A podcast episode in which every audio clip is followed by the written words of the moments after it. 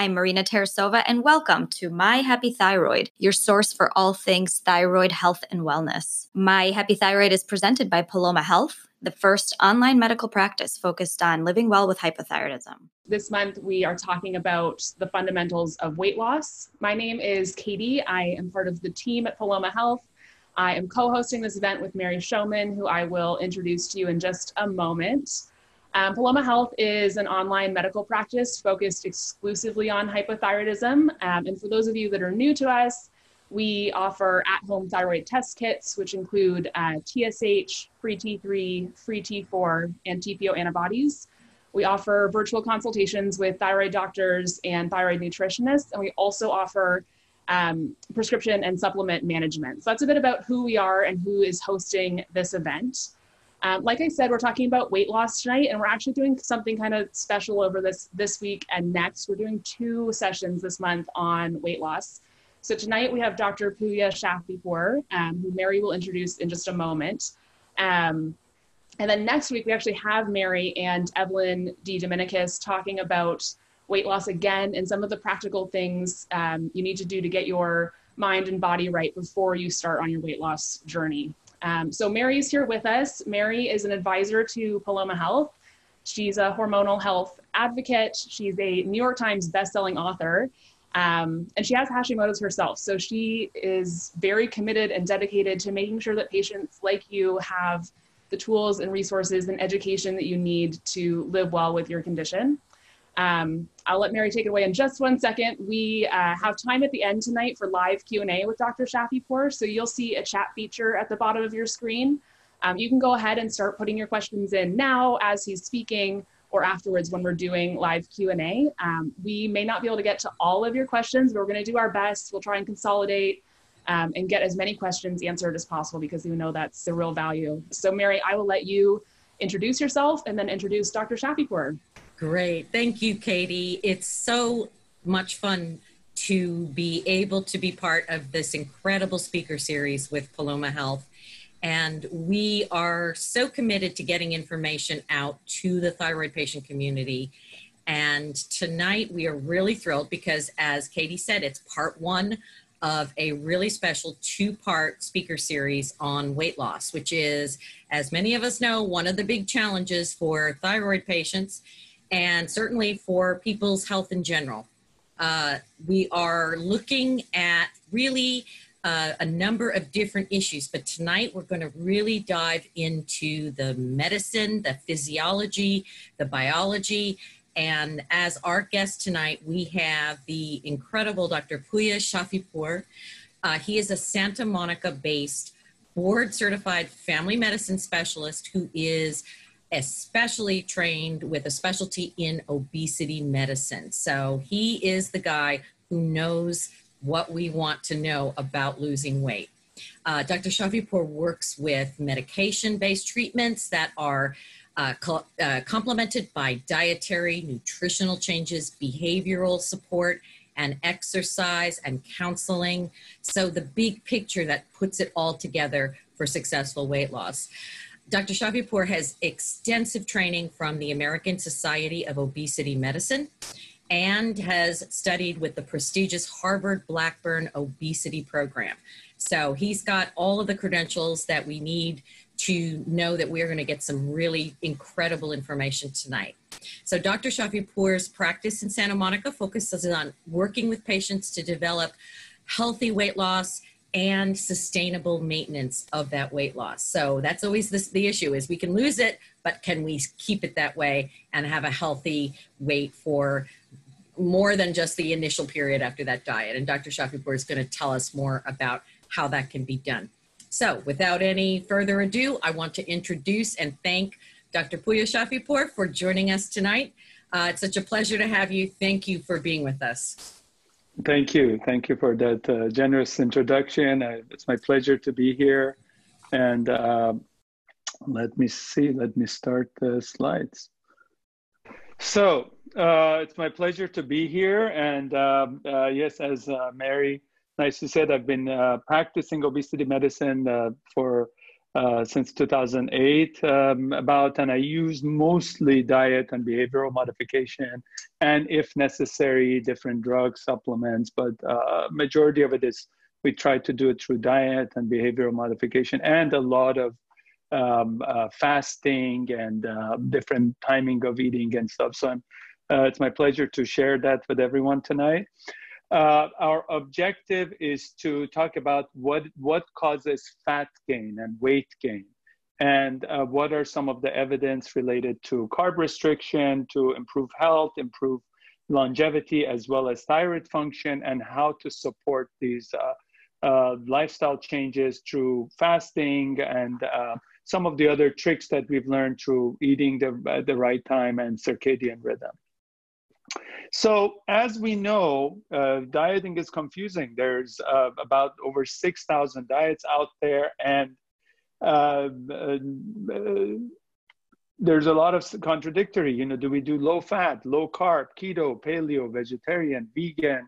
Uh, there's uh, thousands of different fast, fasting mimicking, um, I don't know, cranberry juice fast, celery juice fast. There's a lot of things. So there's no um, uh, uh, there's a lot of information and definitely our current weight problem is not just because of lack of effort. Uh, there's more gyms there's more um, uh, awareness about nutrition about exercise but as uh, we know now about 40% of us are um, uh, obese about 60 65% of us are overweight and um, just this is a really really big epidemic and uh, the other uh, side of it that is that food industry spends millions and millions of dollars each year to make the food more satiable, make us go back to it, and uh, make the food more, addic- food more addictive, raise the dopamine levels, the addiction hormone. So it's not, it, it is very challenging to lose weight this time.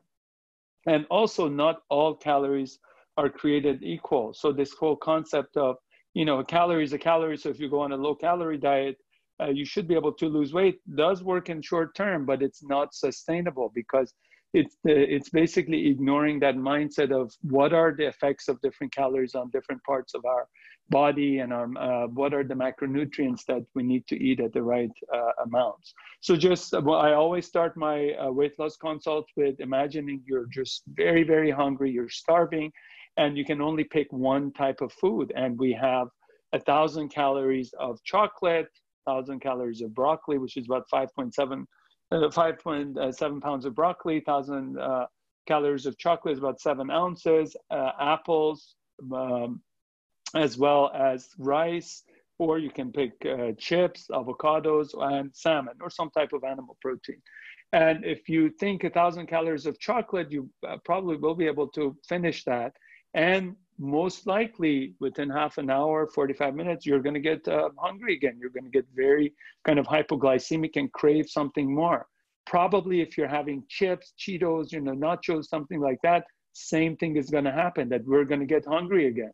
But with apples, nine apples, nine medium sized apples is a lot of apples. So uh, it has fiber, it has water, and uh, probably if we can finish it, we're going to feel full for a long time with broccoli 5.7 is that's a lot of broccoli. So probably a cup of broccoli or two cups we're gonna feel full. Broccoli does have calories just takes a lot of it to get to a thousand calories.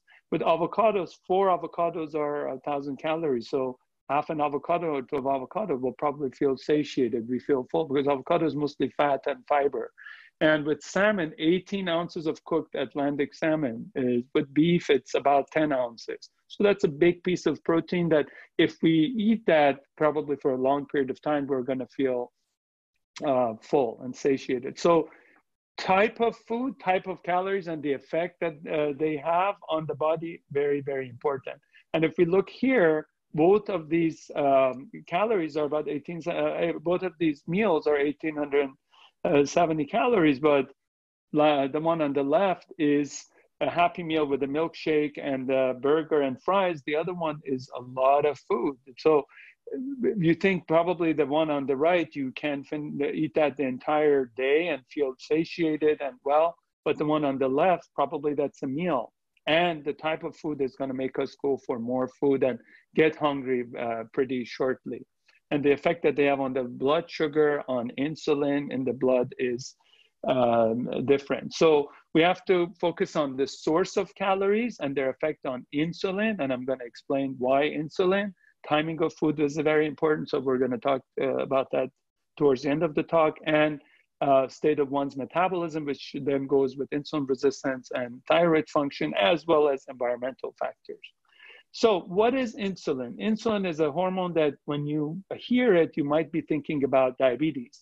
Uh, diabetes type 1, type 2, people are getting insulin shots and stuff. But insulin's main role in the body is it's a growth hormone. So, in kids until puberty and a little bit after, we want the insulin levels to go up because it it causes growth of cells. After that, it's uh, basically once we're done growing, we don't want the insulin levels to be very high.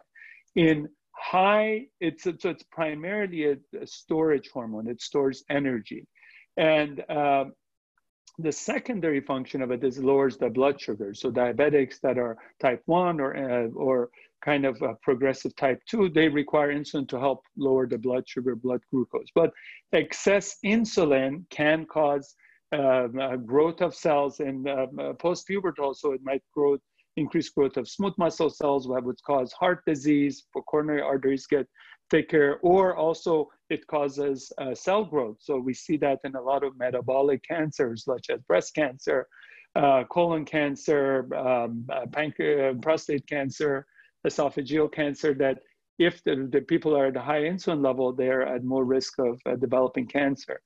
When we look at the way different types of foods affect insulin, so again, if you go back to broccoli, bread, avocados, and salmon, for example, uh, the more simple carbohydrates affect the blood insulin level a lot. So you can think we have a big spike in insulin, the body is storing fat, is, is basically gaining weight. Whereas with protein, the bump is still raises insulin, but not as much. And with fat, it barely affects the insulin. So on a higher fat diet, we don't really uh, affect the insulin as much, and they don't. They make us feel full for a longer period, and they're more sustainable. When we eat a lot of carbohydrates, when we go in this kind of uh, excess uh, insulin, uh, with every meal, body releases more insulin. Uh, then uh, we cause more growth and we store some of the fat. And when there's too much insulin, body becomes resistant to it. So some cells become resistant, some cells go into growth, and we develop more insulin resistance, which causes more weight gain.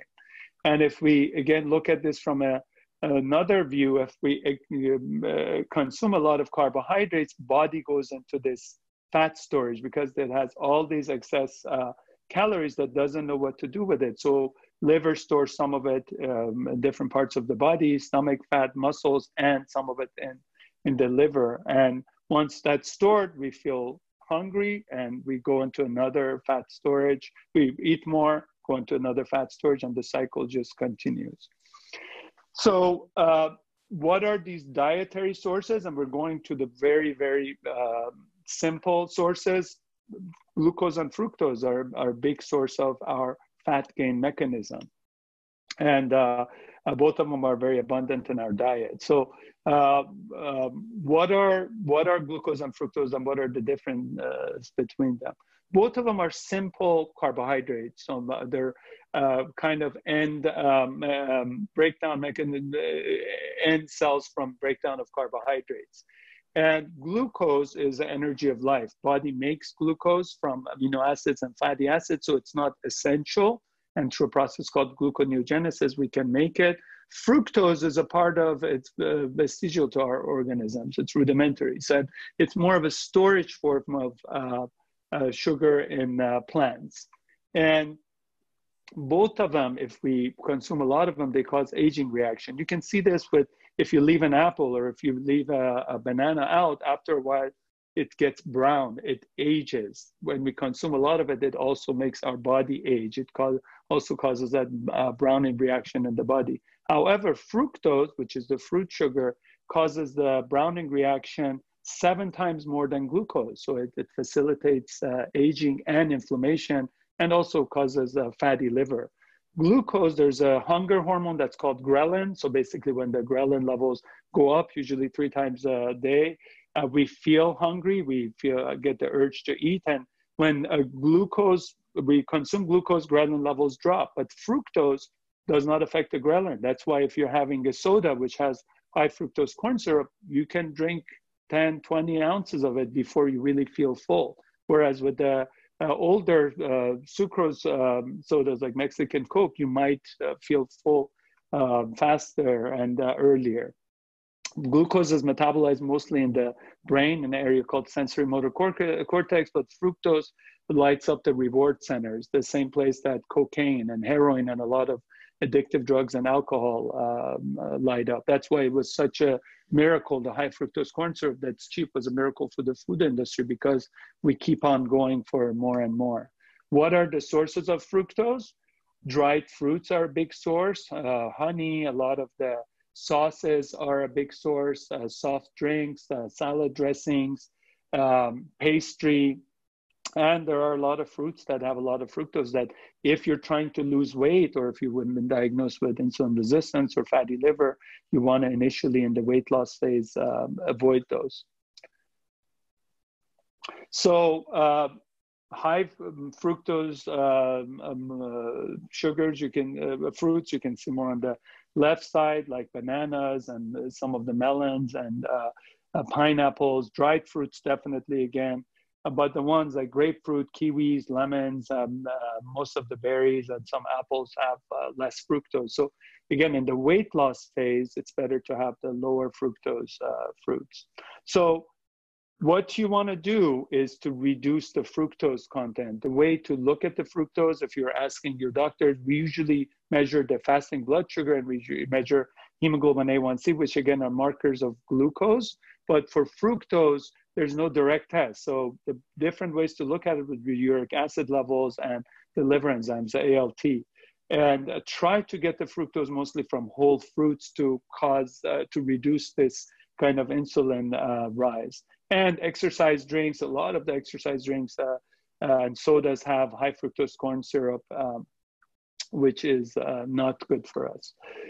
So if we look at the current dietary recommendations that has been around since the 90s when the rate of obesity really went up, it's a low calorie diet that is low in fat, uh, but does include uh, vegetables, legumes, fruits, uh, a lot of fruits, whole grains, and fat free or low fat dairy and plant based oils.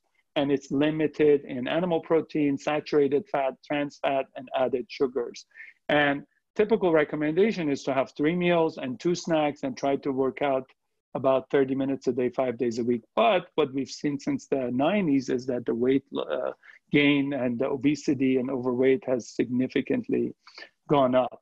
If you look at the uh, food pyramid that again has been around since the uh, late 90s, very, very heavy uh, uh, concentration of uh, whole grains and some fruits, vegetables. And then when we go to fats and fatty sources, it's much, much less. But again, what we've seen is we've gotten bigger, we've gotten, we've developed more abdominal fat.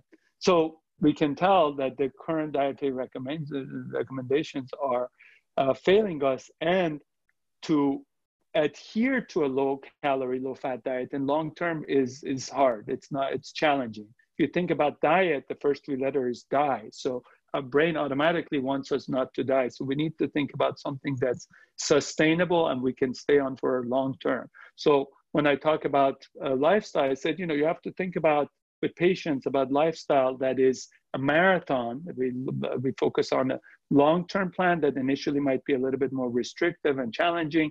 Once your body gets used to it, starts uh, utilizing the internal fats, then it gets easier. And we look at this as a sustainable multiphasic um, program. And our body is an expert in, uh, in storing fat through insulin, but unfortunately, we never get to utilize this fat. And limiting carbohydrates, glucose, fructose, simple starches really helps the body get into this fat burning uh, mechanism that's called uh, ketosis. So fat, fatty cells, when they're released, they, some of them are used for energy right away in the form of free fatty acids. Some of them go into the um, liver cells and are turned into ketones and our body gets into ketogenesis. And um, uh, the ketogenesis everyone gets into. So if you get an early blood test in the morning and give urine, more, mostly fasting urine has a little bit of ketones, but depending on the diet you're on, you can get into this stage uh, more. What is the difference between ketones and glucose? Ketones, as we can see here, release a little bit more calories, so they're more sustainable form of energy, they're antioxidant, and they um, uh, enhance age promoting cells. And they burn slower, so we don't go into this roller coaster of feeling hungry. Whereas glucose does promote aging. It is used by all the cells in the body, but does promote aging. And it is something that if the body needs it, it can make it from uh, fatty acids and amino acids through gluconeogenesis. Ketones can be used by all the body cells, it can be by muscles, but it can be used by um, joints. And usually when we're burning fat, we feel more sustainable. We'll feel less inflamed. So when people go into even milder stages of uh, ketosis, they feel mm, they have more energy and they have less joint pain and they have less inflammation. There are a lot of um, old uh, tribes that are still uh, on very, very high fat diets like the Inuits and Maasai warriors. And the rate of heart disease and diabetes in these societies is extremely, extremely low. So, what constitutes a low carb diet? Because when I talk about ketosis, a lot of you might immediately think about, oh my God, it's Atkins, it's a lot of, uh, I don't know, bacon and sausages and fat and stuff. No, so anything under, there's no real definition, but anything under 120, 130, or even 100, 100 grams of carbohydrates is considered a low carb diet. Uh, st standard American diet is about 300 grams of uh, uh, carbohydrates, so it's at least half of that, if not a little bit more. It's not a high protein diet because a lot of people, again, think it's a protein diet. So average um, person that's on a low carb diet consumes about 10 to 14 ounces of protein, but it depends on the age and physical activity of the person, but it does consume, uh, uh, contain more fat. And the fat could be from animal protein, but there are vegetarian and vegan Ketos could be saturated fats, monounsaturated fats like uh, avocados, olives, macadamia, and nuts um, as well. So if we look, again, lots of vegetables, some animal protein, eggs, and uh, natural fats and cheeses, but depending on the type of low carb, this could uh, vary a little bit. So what are the different types of low carb? There's the ketogenic diet that could be anywhere from 10 to 50 grams of carb and in extreme forms. It's used uh, initially was used to treat uh, resistant um, epilepsy for pediatric population and still uh, common. Um, also, Atkins was a ketogenic diet, about 20 grams. We use it now for Parkinson's, Alzheimer's, some brain cancers like glioblastoma, and we also use it for treatment of some uh, cancers in uh, addition to chemotherapy. Paleolithic diet is a low carb diet, autoimmune protocol that some of you might be familiar with for treatment of autoimmune diseases like Hashimoto's is a paleo uh, diet with specific uh, things that we're going to go over. Mediterranean diet is low carb. Zone was one of the original low carb diets, and some vegan, vegan and vegetarian. So vegan, I think um, ketotarian is the vegan ketogenic diet when we look at the macronutrients in the low carb diets, I'll go through them one by one, but carbohydrates, again, are the source of energy. There are building blocks, but as I uh, said before, it's not essential. Our body can make carbohydrates through um, amino acids and fatty acids through this uh, process of gluconeogenesis. So the recommendations on a low carb diet would be non-starchy vegetables, some nuts and seeds, some berries, Dairy has lactose, which is a form of sugar, fiber, which is free in um, any type of low carb diet because it's the it's a good filler and reduces the absorption of sugar. And some legumes, uh, legumes have a lot of fiber and whole grains. And we want to avoid uh, really sweet uh, fruits and uh, alcoholic drinks that have a lot of sugar and simple white uh, starches and obviously chocolate, soda, processed food. Protein. So protein uh, is basically the building blocks of proteins are amino acids, and there's nine of them that are essential. And our body uses them to make hormones, enzymes, uh, tissue maintenance, repair, growth, and immune cells are proteins. So these are essential and we need to get them from different sources. And uh, fat are a source of energy. So again, fatty acids like omega uh, 3 and omega 6, which are linoleic and linolenic acid, those are essential and we don't make them ourselves. Cell walls are made out of fat, uh, insulation in the body, fatty soluble vitamins, and also fat basically is a source of energy and protects the vital organs. So a typical low carb diet, if it's uh, pescatarian or uh, ketogenic, would look something like this.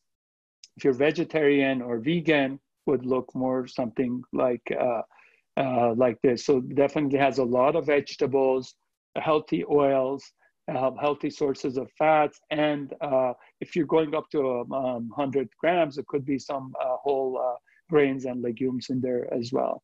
And this is kind of a keto vegan diet that is getting popular as well. And the autoimmune protocol, again, uh, is a Paleolithic diet. So it is a low carb diet that includes vegetables, but except nightshades, tomato, potatoes, peppers, and eggplants, as well as uh, fermented food and lean meats, a small amount of fruits and oils. And also, it's very low in grains and legumes and uh, uh dairy uh, as well as eggs. It is a diet that's shown with celiac and a lot of autoimmune diseases to show a lot of uh, benefits. The uh, what are the, some of the side effects of the ketogenic diet? When or low carb diets, when you go on it, depending on how much carb you're on, body starts secreting a lot of salt. Starts with what we call diuresing. So the first couple of weeks, muscle cramps, headache, uh, sleep problems, maybe heart palpitations, hypoglycemia because body is weaning out of blood sugar are common, but having a little bit of extra salt like sea salt or pink salt and hydrating and taking it easy should resu- re- reduce the stuff. It kind of gives a little bit of flu-like symptoms that are temporary. If people are on any type of medications, like for diabetes, high blood pressure, definitely this is something that needs to be done under supervision of a doctor because uh, some of the medications might need to be uh, weaned off. Uh, now we're shifting gears and going to Hashimoto's. So Hashimoto's, as a, a, lot of you might be familiar, it's one of the most chronic autoimmune diseases, and it's an interaction between genetic and environmental factors and high iodine, selenium, selenium and iron deficiency vitamin D deficiency and high uh, gluten uh, content of food have been contributing factors. And a lot of people, despite being on medication, especially the most common medication would be levothyroxine, they still have symptoms uh, of hypothyroidism and uh, fatigue and a lot of um, things that was impacting their quality of life. So uh, they always complain that just being on medications is not uh, effective. They did a study with the AIP diet uh, that showed the Hashimoto's significantly improved physical and emotional functioning of people and reduced the C-reactive protein, but it doesn't didn't really affect much in the thyroid uh, function. So, but quality of life goes on, but thyroid function was addressed more with uh, medications. Uh, one of the common perceptions that I see as a um, um, uh, primary care doctor and also as a, weight loss specialist is that hypothyroidism is responsible for obesity, especially when you look up hypothyroidism, weight gain is uh, one of the side effects. But what we see in practice is that, yes, if someone has overt hypothyroidism, if the TSH is really high, 10, 50, 20, 100, uh, uh, 20, 30 pound weight gain is possible, but there isn't much evidence with subclinical numbers that are like three or five or 10 or uh, uh, up to 10 that causes hypothyroidism. In obese patients, the TSH might be a little bit uh, higher, so we need to check the TPO to diagnose uh, hypothyroidism. Now we go to the other methods, other exciting stuff that are around. So what is medical fasting? It's not eating fast food, obviously. So fasting means we're um, we're basically limiting food intake to anything more than 12 hours in a day. And it's been around forever. A lot of religions do it. And more time goes by, we've seen initially we thought that the body would go through this um, starvation mode and fasting had a lot of uh, poor outcomes on the body, but now we see has a lot of benefits in longevity and also making makes dieting, makes adhering to the diet a lot easier. There's a lot of benefits. It causes autophagy, which is destroying the bad cells, causes the stem cells to go up, rises in ketosis to helps with fat burning, energy diversion, and it's also really good for resetting DNA, resetting metabolism, and for gut um, microbes, uh, for the gut flora. So there's different ways to do it. The most common one is probably what we people call intermittent fasting or time restricted eating that you limit the food intake to an 8-hour window. There's also you can extend that to 24 hours which would be called the OMAD or one meal a day diet. Fasting mimicking diet that I'll refer to in a little bit later is a common one and people do longer water fast. We've had patients do all the way up to like 45 days of water fast but very very rare cases. So in the time restricted, which is the most common one, usually water, coffee, tea is okay in the fasting time. Hopefully half of it you'll be sleeping, but the other uh, parts is two meals and a snack. So what we can see is the body will be in a state of fat burning and uh, ketosis, and with the two meals, we'll get an insulin bump and then a drop. Um, so hunger level really goes down. With the 5-2, two days a week, either back-to-back or separate, we uh, eat one meal a day, usually under five to 600 calories, uh, depending on the gender. And then the other days would be a healthy uh, diet. Fasting mimicking diet is by uh, Dr. Longo at USC was developed. He studied basically longevity in the blue zones and he noticed that prolonged fasting, which is not very uh, easy to do, had a lot of benefits in stem cell rejuvenation and um, um, blood sugar control and cancer prevention. So he came up with this fasting mimicking diet that's five days and basically the uh, the content, even though we're tricking the body and having between 700 to 1,000 calories, it goes under the nutrient sensing radars. And also we get a lot of stem cell production. Um, it really works really, really well for women between 40 to 60 when they're in this pre menopausal um, uh, age and they're struggling to lose weight, we usually mix it with some type of a low carb diet.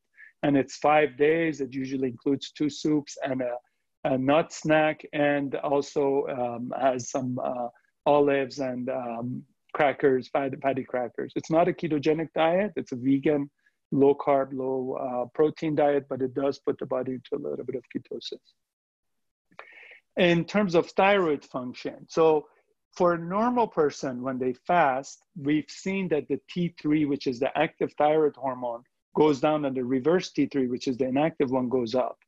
But for someone who's on thyroid medicine, it makes the uh, thyroid medicine, especially T4, which would be levothyroxine, more um, active. Also, for Hashimoto's patients, because we do get so much redu- reduction in inflammation, it kind of complements an anti-inflammatory diet. So the uh, patients feel better, the, the joint and a lot of the symptoms of the uh, Hashimoto's go down. Last topic is the circadian rhythm or the biological clock.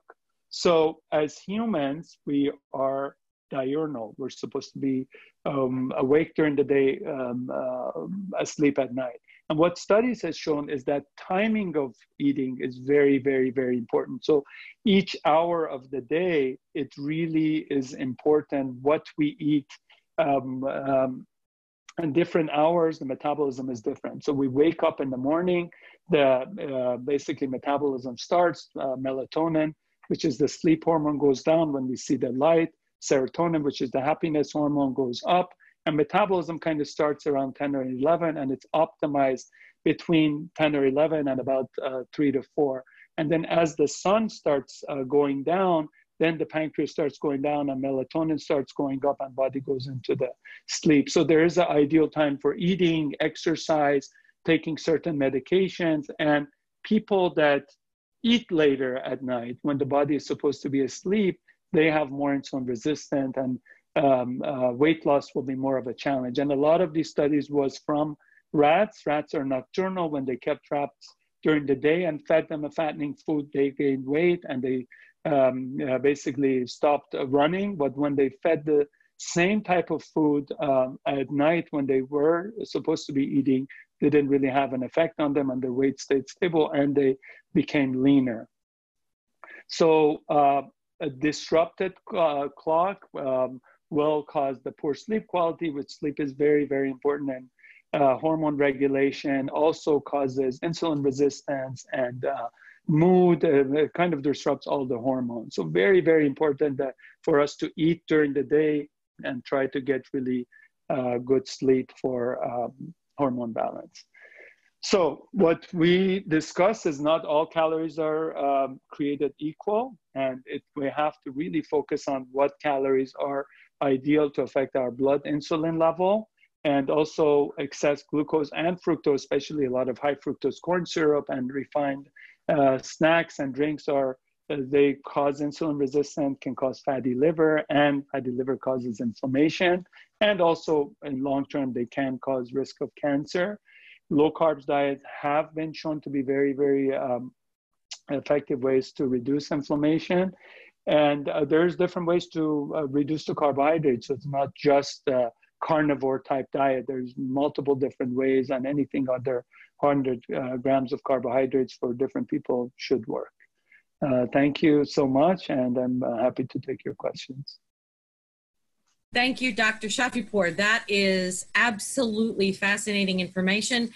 And I have to say, we've done a number of these speaker series, and we usually get some good questions. We have a long list of really great questions. Everybody is dying to ask you all sorts of information.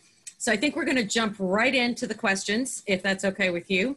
Absolutely. Um, I, they're in no particular order, and if I really, if I passed by somebody, Katie and I were doing our best to cover all the questions. But if we've missed it, certainly circle back around, uh, folks who are are watching. So the first question is regarding snacking.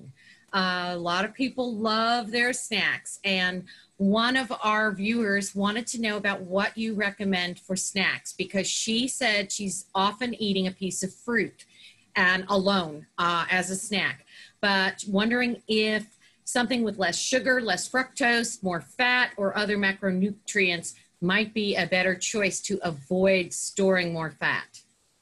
Absolutely. So snacks are, we want to think about snacks as little desserts. So before snacking, we always have to think, okay, am I snacking because I'm bored?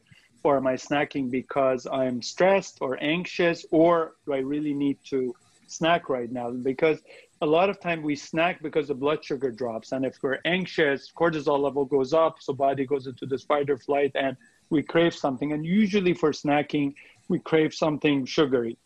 So if and snacking is also genetic. There's some uh, uh, companies that do genetic testing and we can see if you have the snacking gene or not. Mm-hmm. i know i do because i got it tested. So if by nature you're a snacker, again, we go to the very, very beginning of the talks, 1,000 calories of uh, broccoli is five, six pounds of broccoli. So have a big bowl of vegetables, broccoli, celery, cucumber, uh, cauliflower, you know, whatever you like, have a, a little dip of uh, Greek yogurt or baba ganoush, not hummus if you're trying to lose weight, and use that as a snack because 1,000 calories of uh, vegetables, it's very, they, that barely affects the uh, insulin. But if you're snacking on fruits or especially dried fruits that are really, really high fructose, it could be uh, problematic and can really, really impact uh, uh, weight loss efforts.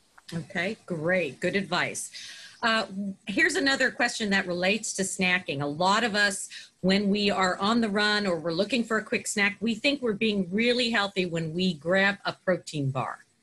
And yet, if you look at the labels on protein bars, a lot of them have high fructose corn syrup and mm. other ingredients that we want to avoid. What's your take on protein bars or power bars or meal bars?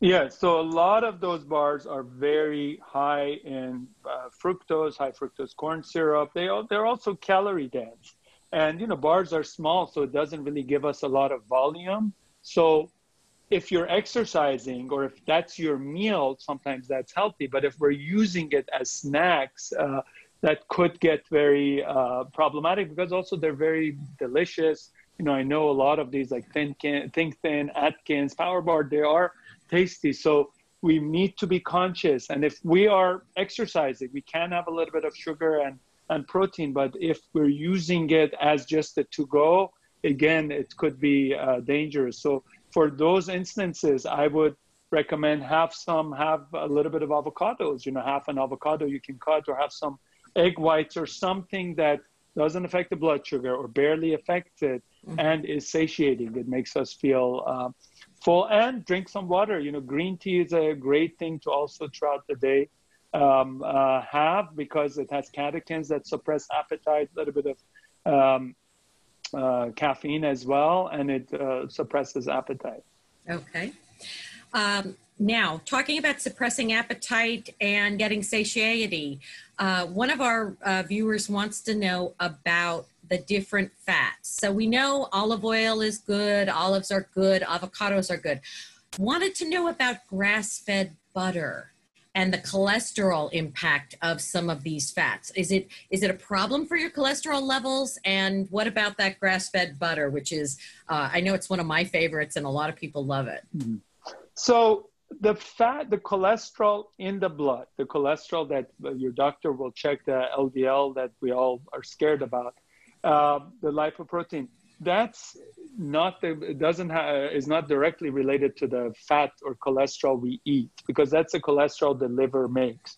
The fat that we eat basically raises the triglycerides, goes into the liver, and then the liver starts metabolizing it. So for someone that's on a really low carb diet, and if they don't have familial hypercholesteremia, that is a, a genetic condition, having grass fed butter or ga- grass fed because it's healthier, doesn't have hormones and stuff, on a setting of a low carb diet usually does not affect the cholesterol, except for people that either have familial or people that are really lean. But um, again, we have to look at the family history. We have to look at a lot of different uh, things. But I know a lot of people are having, for example, um, high fat. Uh, uh, what is it? Like a bulletproof coffee with uh, right. ghee or clarified butter and mm-hmm. Uh, um, uh, coconut oil.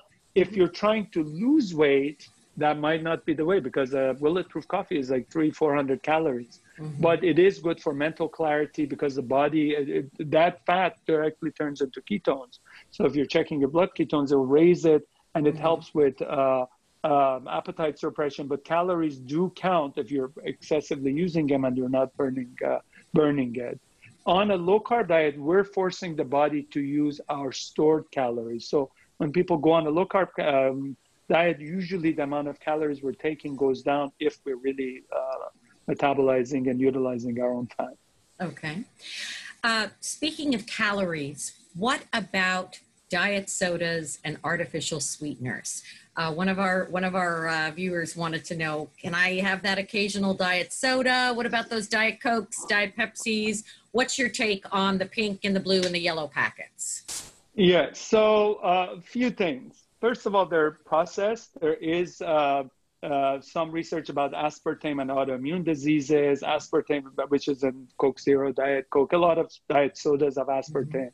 Mm-hmm. Uh, so uh, it might make you more hungry. So it, it might not really trick the body as calories. They did a study a few years ago between a year of someone having, I think it was in England, uh, regular Coke versus Diet Coke, and there was no weight difference. So even though one person was having 30, 40 grams of sugar more than the other. Uh, and aspartame, there is uh, data about uh, the, ben- the harms of it uh, on the body overall. stevia um, and um, uh, sucralose, a little bit less, but sucralose is also it's kind of a sugar that's, that doesn't get absorbed. So it might make you crave more uh, sugar. I know when I have Coke Zero or Diet Coke that I used to have a lot of it, um, I would get hungry. So a lot of these, even though they don't have sugar, they make you crave a little bit of sugar, and they don't necessarily make us uh, satiated. So it would be better to wean off of them uh, okay. overall. Okay, great. Um, one question that has come up, and I, I know that I had it, and a couple of other of our viewers had similar questions, is the issue of the protein sources. And um, what my question re- relates to the issue of beans because I know personally as a thyroid patient with Hashimoto's, if I make beans one of my primary proteins, I gain weight on beans. Um, then we also have the issue of soy because a lot of people then say, well, I'm going to have soy burgers and soy patties and soy protein and miso and tofu, and they go soy crazy. And then we have people that have issues with that with their thyroid. So, what are the good protein sources that are non meat based, in your opinion, for optimal weight loss? Uh, first of all, we don't need a lot of protein for uh, for weight loss. Like I said, on an average, uh, you know, uh, 10 ounces of protein unless we're exercising a lot. Mm-hmm. Overall, we eat way too much protein than we we should. And at a high protein setting, the body proteins are building blocks of amino acids. So we are putting ourselves at risk of developing cancers and stuff because cancer mm-hmm. cells use protein. That's why a lot of these longevity and blue zones, they notice that the protein content of their diet is a lot lower than us. Pea protein, rice protein, hemp protein uh, from eggs, whey, you know, those are healthy sources and are anti-inflammatory.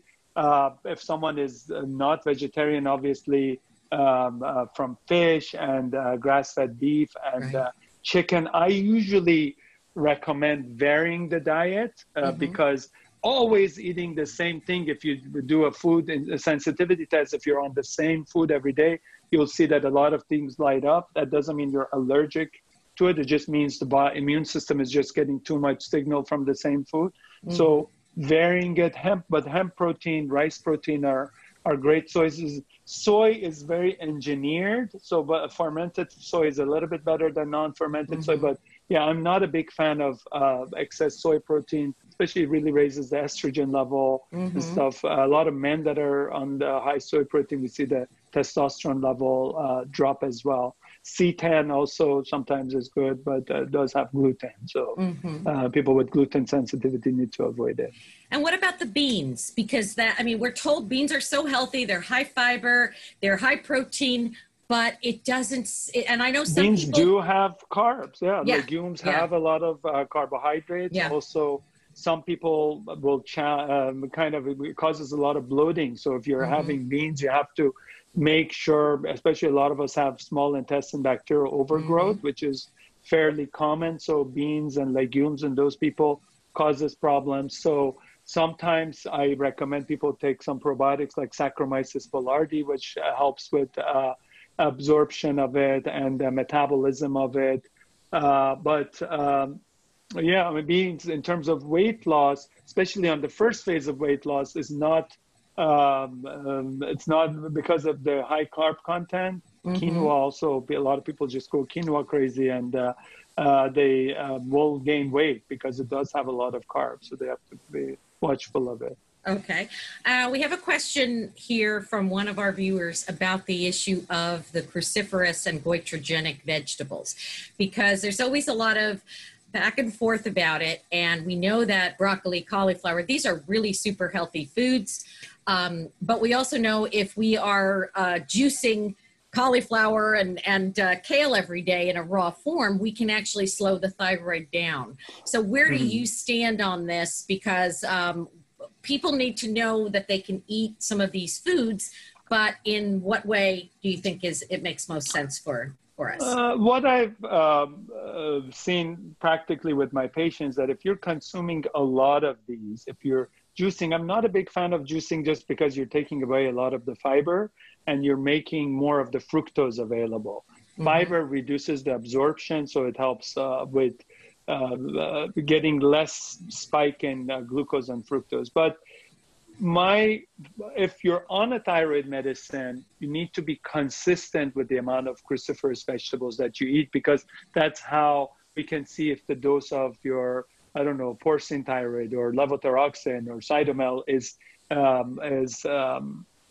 kind of uh, consistent but mm-hmm. if not then we kind of honestly go with the symptoms if people are having symptoms of fatigue and lethargy and we check the levels, then we can uh, adjust, um, go over their diet and adjust. But I'm not a big fan of having anything in excess and just go crazy with cruciferous vegetables and have a lot of it and not have it for a while. So if you're having it consistently, shouldn't have an effect. Uh, well, I haven't seen personally much of an effect on the thyroid function. Okay. Great. Um, we also have a question about the gallbladder because I think we've got a few folks in our in the group today who ha- have had their gallbladders taken out in the past, mm-hmm. and they're wondering what impact that may be having on the ability to lose weight, fatty liver, and even thyroid function and metabolism as well. Mm, well, the one of the side effects of fat loss when people go on a uh, diet, and if depending on how rapidly they lose weight, might be gallstones. And we, in the past, I don't know, 10, 15 years, we've only had one person that, and he didn't get to need to get his gallbladder removed immediately, but after six months. Uh, but once the initially, when someone is having gallstones and gallbladder issues, it might impact the, the weight loss. But after they've, they've removed the gallbladder, I personally haven't seen a lot, once the body adjusts because body goes from releasing the bile on a uh, which is stored in gallbladder. Mm-hmm. Um, uh, you know, you eat fatty foods, the hormones release, and we release it on demand. To the liver getting adjusted to releasing bile on demand. Some people might need more bile acids or bile salts, uh, salts or digestive enzymes than others. Depends on their reaction to a uh, food, but in general, with a very high fat diet, so really ketogenic diet, they might have issues, especially if they have uh, gallstones. And I'm usually not a fan of those unless someone has a bipolar or they're on a um, seizures, you know, something that we're right. putting on really high. And usually I don't manage those patients, but I'm more of a, a low carb Mediterranean um, uh, diet, and uh, I haven't had issues with those persons. Okay, great. Um, what about uh, uh, several of our folks want to know about dairy. Do they really should they really be thinking about cutting out all dairy? Or do we leave in fermented dairy like the yogurts or kefir? I mean how do we how do we manage the dairy issue and still try to lose weight? So uh, great question. So milk i usually say avoid it you know where milk has uh, lactose it has sugar and it's inflammatory. For some people that have very high um, cholesterol levels, usually if they're uh, uh, dairy, especially cheese, and not so, I haven't seen a lot of issues with yogurt, but cheese might spike the LDL a lot. So in those people, I usually recommend cutting dairy and eggs to see how it affects it. Mm-hmm. Uh, dairy is uh, cheese is a low carb, higher fat uh, product, and it does help with appetite suppression. So for most of the people, it's okay. But people with inflammation, especially with autoimmune diseases, joint inflammation, uh, usually if you cut dairy, also with allergies, sinus allergies, if you cut dairy, you'll see benefits. Uh, in terms of yogurt and uh, kefir, which are fermented for majority of people, um, uh, they do well on it. Uh, mm-hmm. But vegans, obviously, we switch them to cashew cheese or cashew or coconut yogurt, and they do well. But I really recommend having fermented foods as a um, uh, part of a healthy diet, and usually uh, uh, there are easy ways to get in if you're not wanting to have probiotics. Mm-hmm. Okay. And we've got time for like another one or two questions. Um, one of our uh, listeners, viewers, wants to know about uh, the potential downsides of any kinds of intermittent fasting or timed eating on hypothyroidism because her doctor may have suggested that it wasn't good for people with an underactive thyroid to do any kind of timed eating or uh, fasting protocols. And I'm wondering if you had any thoughts on that. Um, um, I, I have a lot of patients with hypothyroidism that are doing it. And uh, again, with Hashimoto's patients, especially people with hypothyroidism that fatigue, we see uh, great benefits. And if you're on a thyroid supplement uh, like uh, levothyroxine or Armour, Nature, you know those forms, it usually makes the absorption better. But at the same time, there is research that shows that T, free T3 does go down Does that mean the bo- we feel more lethargic and fatigued? Honestly, I haven't seen that because we're utilizing ketones. We think because the body is utilizing ketones, thyroid doesn't need to work as hard when we're doing some type of uh, fasting. So, um, um, um, you know, I, I recommend it. Uh, prolonged fasting, uh, there's not a lot of research uh, out of it. With Prolon, what I personally have seen is that if I put someone with Hashimoto's on Prolon, there is a good chance with younger people that we reduce the dose of their medications. I had a, a female uh, 37, 38 year old that was on 200 micrograms of levothyroxine, and in eight months, we basically were able to wean her off of it and wow. she lost about I think 70 pounds. Amazing. But she she had Hashimoto's from uh, Lyme disease uh, mm-hmm. uh, that she got in uh, New England, I think, or Connecticut, and uh, basically Hashimoto's resolved with uh, with the fasting mimicking diet and a ketogenic diet. Terrific, terrific. All right, we've got two more questions before we finish up. Um, and my last sort of technical question is one that comes up all the time with our thyroid community, and that's the issue of do I need to cut out gluten if I want to lose weight? Uh, especially for both hypothyroid patients, but in particular the autoimmune, the Hashimoto's patients or the Graves' disease patients who've been treated and are now hypothyroid. Is gluten a no-no or is is there a, a, role for some gluten in the diet? What's your take on that as far as weight loss is concerned? Okay so for weight loss if you're glu- going gluten free but you're not going completely off of uh, legumes and starches gluten free foods statistically have more carbohydrates. So if you're getting gluten free bread and gluten free products you're probably not going to lose any weight. If not you might gain weight. Because gluten-free products statistically gluten is a glue. So it's a protein that glues things together and it's mm-hmm. more satiating. So if you're trying to lose weight just by going gluten-free and i have a lot of people that say you know i went gluten-free and i didn't lose weight you know you're not going to lose weight usually low carb diets don't have any grains or legumes initially so they are gluten-free so you know all the, right. the uh, grains are down. But right. for Hashimoto's, for inflammation, so as we saw, the research has shown people that go on a gluten free diet, they do feel better in terms of joint pain and inflammation and bloating and a lot of the, so they, the quality of life goes down, C-reactive protein, which is an inflammatory marker, goes down. And another thing that's important for us to realize about gluten is that gluten in the US is a lot more uh, processed than if you're having gluten, let's say in Italy. So, mm-hmm. you know, you might feel bad here, but you might go to Europe and have beer or have uh, pasta and be like, I feel great. It's because of the processing. It's not the gluten itself, but the way they process it. Okay, great. And then uh, the last question that we're getting is from uh, some folks who want to know if there's a way that they can get in touch with you because I think you've got a lot of people that are looking to uh, to work with you. And uh, so I'm going to let uh, Katie jump in on this too. And um, but how do people get in touch with you? Where do they so find I'm, you? Uh, I'm in primary care and I do uh, obesity medicine. I see a lot of thyroid patients. I'm also part of Paloma, so I see patients through Paloma as well. So if you're in Los Angeles, you can book a visit and, and see me. And also, you can reach me uh, if you're in California uh, through uh, the Paloma Health as well. Fantastic.